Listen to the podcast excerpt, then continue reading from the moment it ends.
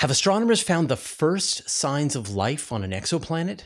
So much James Webb news, the closest black hole to Earth, and NASA gives its report on UAPs. All this and more in this week's Space Bites. All right, buckle up. We've got a lot of James Webb Space Telescope news this week. First up, astronomers have found the first example they think of a Hycean world. The planet is located about 120 light years away from us.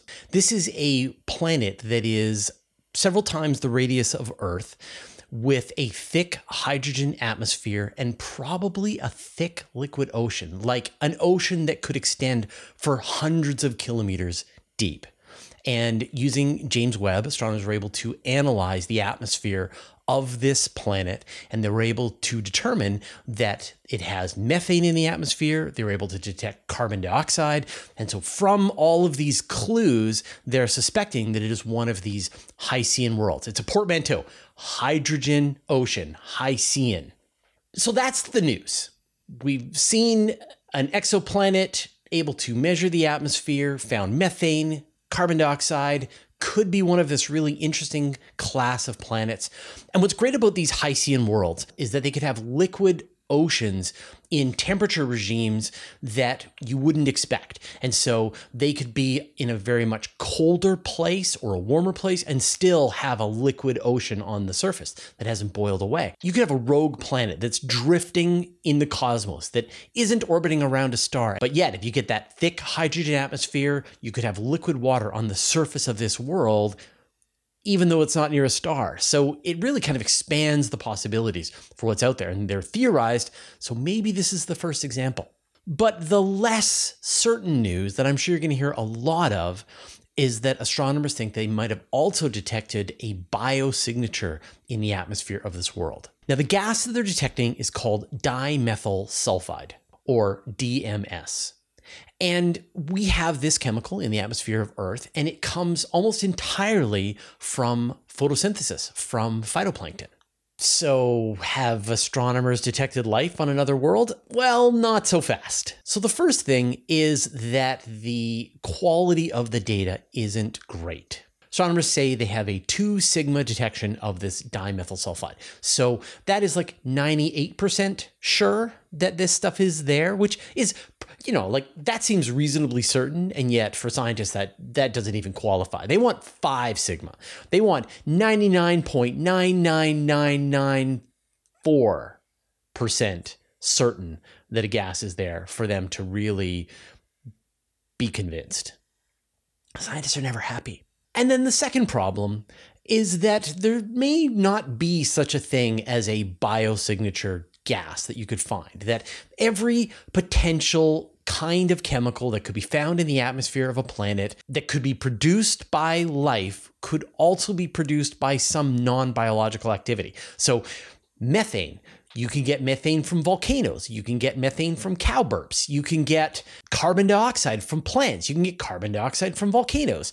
There are various processes that can happen between the interface with the ocean and the atmosphere and rocks that can produce these kinds of chemicals. And so astronomers still argue, and really, if you ask astrobiologists, like, is there one chemical that if you saw that, you would say there's a 100% chance of life there?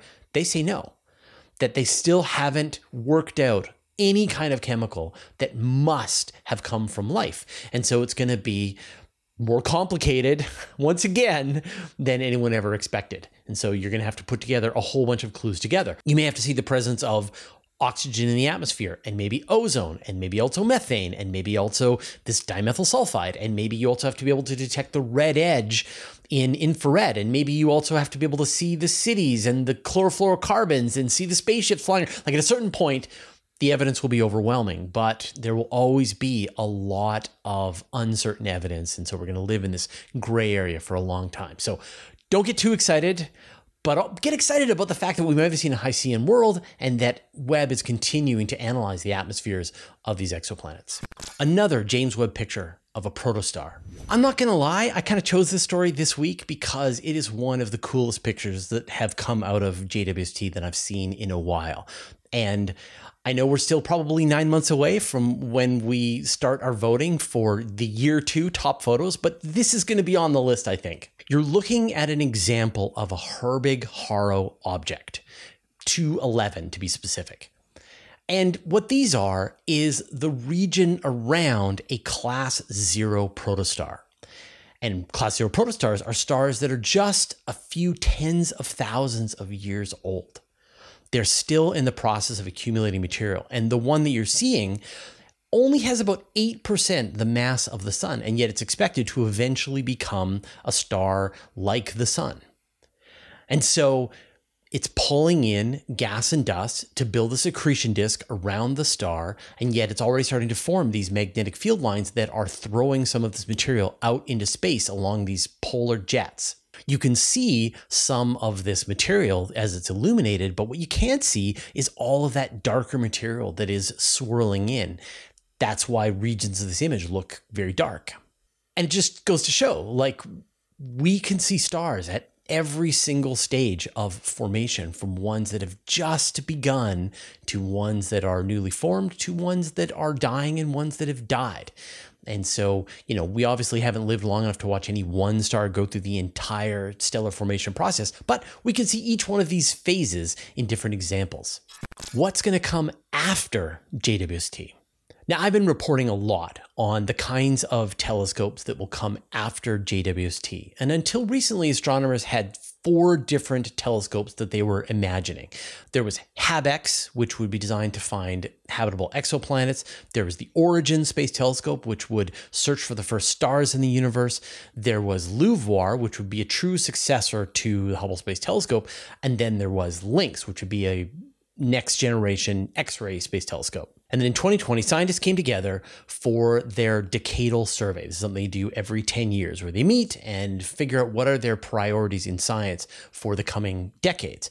And they know they wanted a next generation telescope to come after the Hubble Space Telescope, something that can do the same kind of work that Hubble does, but better.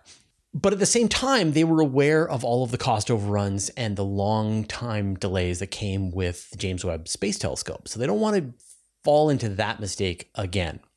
And so the new plan is the Habitable Worlds Observatory. And this is going to be a telescope that'll probably be the same size as James Webb, 6.5 meters, but it will be in the near infrared, visible, ultraviolet. And then the bonus is that it will be equipped with this separate spacecraft a star shield that will fly in front of the star that the telescope is trying to observe, and it'll block the light from the star, but just let in enough light so that you can see the exoplanets that are orbiting around it. It's expected that this will be able to analyze probably two dozen Earth sized worlds orbiting around sun like stars in the habitable zone, so other Earths. And now NASA has organized a meeting for 56 different scientists and experts to come together and start to plan out what will be the science objectives of the Habitable Worlds Observatory. What are some of the key technological challenges, the risks? What are some of the compromises that might have to be made? Like they're beginning the design process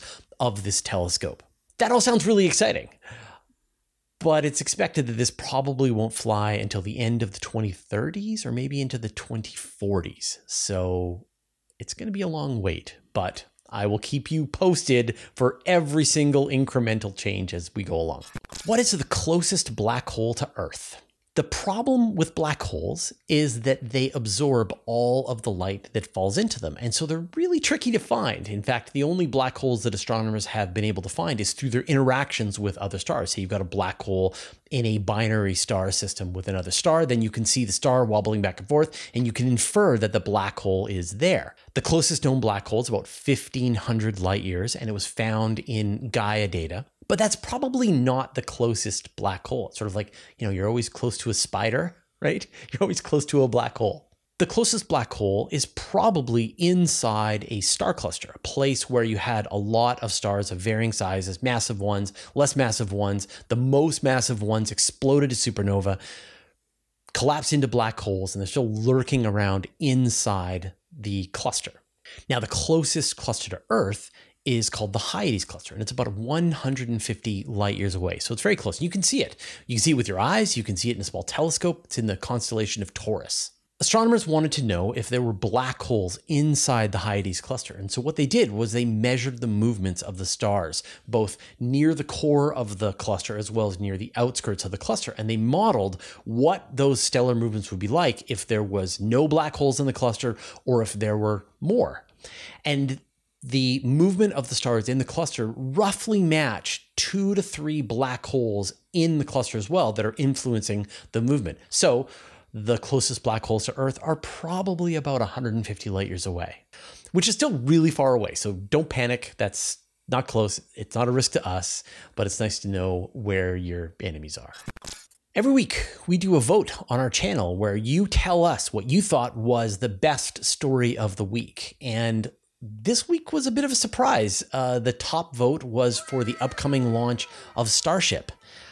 Now, I didn't say Starship was going to launch. I didn't give you a launch date, but like just the hope that this thing is going to fly finally, I think everyone's pretty excited about. So uh, I have no updates on whether or not it's going to fly. We're still waiting for FAA approval. Uh, so it's still an unknown number of time. Could be now, it could be sometime around the end of the universe. Now, if you want to participate in this vote, you can just see it on our channel page. But if you subscribe, and you're active on our channel, then you have much higher likelihood to see when these votes come through, and then you can contribute and help give us that feedback. And of course, participate in our annual photo roundup from JWST. So make sure you subscribe to the channel and then like stuff occasionally and make comments, and I'll reply back. And it's a lot of fun. And you'll be able to see these votes as they come through on your phone or computer. The effect from DART's impact was long lasting. You, of course, remember NASA's DART mission, the double asteroid redirection test, where they smashed a spacecraft into asteroid Dimorphos, which is the moon of asteroid Didymos. Astronomers did follow on observations with a range of telescopes, including the Hubble Space Telescope, and they found that the orbital time of Dimorphos had decreased by 33 minutes. So, force equals mass times acceleration. You smash the spacecraft in, you get an equal and opposite reaction, and you get the asteroid's orbit slowing down. Fine, that's what you'd expect. And then astronomers were able to measure debris coming off of the asteroid into space, and they could see swirls and eddies as the solar wind was picking this up and starting to blow it away. But then, a month later, astronomers did more observations and measured the time that it took for Dimorphos to go around Didymos, and they found that it had slowed down even more, so that now it was 34 minutes. So it had added an additional minute a month after the original impact. And this doesn't make any sense. Astronomers like have no idea what kind of mechanism might be causing this additional orbital time. The impact happened, a bunch of debris was thrown off into space. That caused the slowdown in the orbit, but then nothing else should be happening. Obviously, one possibility is that it's a measurement mistake, and so more measurements will maybe fine tune this, but the astronomers are pretty confident that they got that measurement right. So, what could be causing this? Well, one possibility is there's some kind of outgassing, but astronomers didn't see any outgassing. Another possibility is that there was some kind of ongoing gravitational effect that was coming from the material that was thrown off into space that was changing the movement slowly over time. But that's weird and shouldn't like it's orders of magnitude larger than what you would expect. And then one more intriguing possibility is that there was already some level of variability in Dimorphos's orbit around Didymos, and so this is just part of the process. So more data is required, and fortunately, the European Space Agency is sending a follow-on mission to Dimorphos called Hera, and so it's going to make ongoing long-term observations of the two asteroids and try and help astronomers get to the bottom of this mystery. Astronomers see dark matter blobs just 30,000 light years across. I hope you enjoyed this week's interview with Dr. Ethan Siegel. There's a bunch of stuff that you didn't see where we were sort of warming up and talking about what we wanted to chat about, and then sort of some follow on chat that we had. Um, and one of the things that Ethan brought up was a bunch of new results that had come up about the resolution of dark matter. And I guess we didn't get around to it in the conversation, but he said there's a bunch of new findings that were coming very soon and they're out. So, astronomers have been using gravitational lensing to observe the dark matter surrounding a giant galaxy cluster. So, what they do is they look at this giant galaxy cluster and it is lensing a background galaxy that is about 11 billion light years away. And then the light is coming from this background galaxy, it's passing through the region around the galaxy cluster, and then it's kind of warping and changing as it moves through this region. And they were able to measure these gravitational lensing effects with such precision that they were able to actually start to map out blobs of dark matter in the region. And they were able to observe blobs down to about 30,000 light years across. And so when you think about like the size of the Milky Way, we're about 120,000 light years across. You could like fit four of these blobs side to side to cover the Milky Way. So they're very big still. But nobody has ever been able to bring the resolution of them down to this point. I, I want to give you an analogy, right? Which is that you're like, imagine you're down at the bottom of a pool and you're looking up and you're seeing the distortion of objects, like maybe a tree or something that's outside the pool. And then you're able to sort of see just the overall presence. That tells you that the water is there. But now you would be able to by watching how the tree is getting distorted, you would be able to know that the waves on the top of the pool are of a certain size. And that's kind of what this discovery is made. And there was like another paper that came out at the same time. In our surrounding universe today, we kind of put these together, but you're now getting to the point where astronomers are now mapping dark matter into smaller and smaller pieces, which hopefully will give us some kind of clues about what's going on. Again, no idea what it is just mapping its existence at finer and finer resolution. NASA releases its UAP report. There's been a lot of interest in UFOs recently, or UAPs, unidentified aerial phenomena. And there's, of course, been a military inquiry into this, and there was also a NASA inquiry into this. And the group behind the inquiry from NASA have come back and delivered their first report. And you're going to be surprised to find they didn't find any evidence that any of the UAPs seen so far have come from an extraterrestrial origin. So there's no proof that UAPs are aliens. They were able to explain a whole bunch of the objects that were previously unexplained. They were able to see aircraft, see their contrails, be able to recognize weather balloons, Starlink constellations, things like that. And then there was still a bunch that they weren't able to identify, mostly just because the data wasn't great. So they couldn't just untangle what was going on in the picture or the data to be able to say conclusively what this thing is. So it just has to remain unidentified. Like it's right there in the name. But what they really suggested was ways this process could be improved, that there could be more transparency between different groups, that there should be ways that the public can post any interesting data that they've discovered. You know, everyone's carrying a smartphone. So if you see something, share it. And then better instruments and technology to be able to try and identify what these things are. They even recommended some existing or planned satellite networks that could be used to assist in this search. They mentioned in the report that pilots and, and people in the airline industry report 100,000 UAPs a year like, that's a lot of data to go through. They also announced that they're going to be having a new director to lead this working group, but they didn't mention the name of the director or like what the budget of the group is going to be. And the reason was because of the safety of the panelists. So apparently, the panelists have been getting threats. That does not surprise me that people are getting threats because they're doing this work. I mean, I get threats on my YouTube channel for not reporting enough about UAPs. So it doesn't surprise me that NASA is getting this as well. So, like, that sucks. Anyway, I'm going to rant about this more at the end of this episode, so stay tuned if you want to try to hear my position on this. But let's continue on with the news. But first, a promotion. I want to recommend that you subscribe to my weekly email newsletter. Now, this is a newsletter that I send out to almost 70,000 people. I send it out every Friday. I write every word in the entire newsletter. There's no ads in the newsletter. It's completely free and you can subscribe to it. Go to universetoday.com slash newsletter. And here in Space Bites, we only cover like maybe five, six stories, 10 at the most. But in the newsletter, I cover upwards of 30, sometimes 40 stories that have broken this week in space and astronomy news. So if you want a more complete picture of everything I'm looking at, you should definitely subscribe to this newsletter. The universe could be smaller than we think.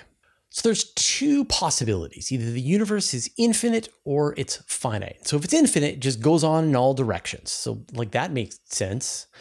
Now, if it's finite, then it means that it wraps. And sort of think about a game of asteroids where you're going to go off the left side of the screen, you come back on the right, you go over the top, you come on the bottom, and if you go about the front, you come from the back. Anyway, wrapping in three dimensions is, isn't something our brains are really designed to think about.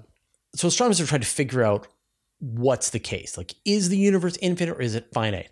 And based on all of their measurements, it is at least 400 times bigger than the observable universe. So if you think about the volume of the observable universe, 400 times that. So it's big, but it's not infinite. Like infinite is infinitely bigger than really big. But a new paper is suggesting that the observable universe is essentially the bare minimum that it has to be. It's no bigger than those lower bounds of the volume of the universe. And their theory suggests that you didn't need that early inflationary period that is required for the kind of the Big Bang cosmology as we understand it today. But it requires additional dimensions. So it's very string theory adjacent. But it's an interesting idea. And like any idea that doesn't require inflation to try and explain the universe that we see today would be helpful, but evidence is required. I'm going to talk about our investment in UAP research, but first I'd like to thank our patrons. Thanks to Mark Anstius, Joel Yancey, Antonio Lofilara, Dustin Cable, Just Paul Davis, Vlad Shiplin, Jay Dennis, David Giltonan, Maud So George, Jeremy Mattern, Jordan Young, Tim Whalen, Dave Veribioff, Andrew M. Gross, and Josh Schultz, who support us at the Master of the Universe level and all our other supporters on Patreon. So, the quiet part of the UAP report from NASA was that they recommended that there be additional programs like they're setting up a new group at NASA with a new director and they're going to have budget and they're going to have staff and that they recommend that there should be spacecraft networks and satellites and things like that like this is going to turn into money and i think for like a lot of people who are mildly interested in UFOs and UAP research, they're like, yeah, like let's declassify all the stuff that's out there. Let's let more people look at this. And that, like, that sounds great. But if you want to get good data, you're going to need some kind of centralized database that's housing this, that's normalizing all of the information that's coming in that people can report. It's going to require additional instruments to be put on aircraft, spacecraft. And they're suggesting that you could adapt existing satellite networks or maybe even build new satellite networks. You could build space telescopes that are scanning the atmosphere of Earth, looking for anything that would match some kind of UAP configuration. How much you want to spend for this? And so like like up until this point, it's been purely theoretical. And now as the demand is there, you're seeing it from the Air Force, you're seeing it from the government people are going to have to set aside budget. Do you want to spend tens of millions of dollars, hundreds of millions of dollars, billions of dollars, tens of billions of dollars? So far, there's been no evidence that any UAP is of extraterrestrial origin. You just, they're unexplained. And so to explain them is going to take money. And I think this is where the rubber is about to hit the road, where people are going to have to decide how badly do they want this information? How badly do they want to get to the bottom of this mystery? Uh, because it's going to require budget. And so, are you willing to pay more taxes? Are you willing to pull budget away from other programs to be able to fund this? How much? How long? How much stomach do we have for this? So, it'll be interesting to see moving forward what kind of budgets people are willing to expend on an ongoing basis to get the kind of data that's going to be required to get unambiguous information about UAPs. And I think for most people, no amount of data or information is going to be enough. It's it's faith. They believe that this thing, they believe that we're being visited by extraterrestrials or that other nations on earth have advanced technologies that we don't have and that there is some conspiracy covering up disclosure to the rest of the citizens and there would never be a satisfactory answer. And so the question is how much do we want to spend trying to provide that satisfactory answer. All right, we'll see you next week.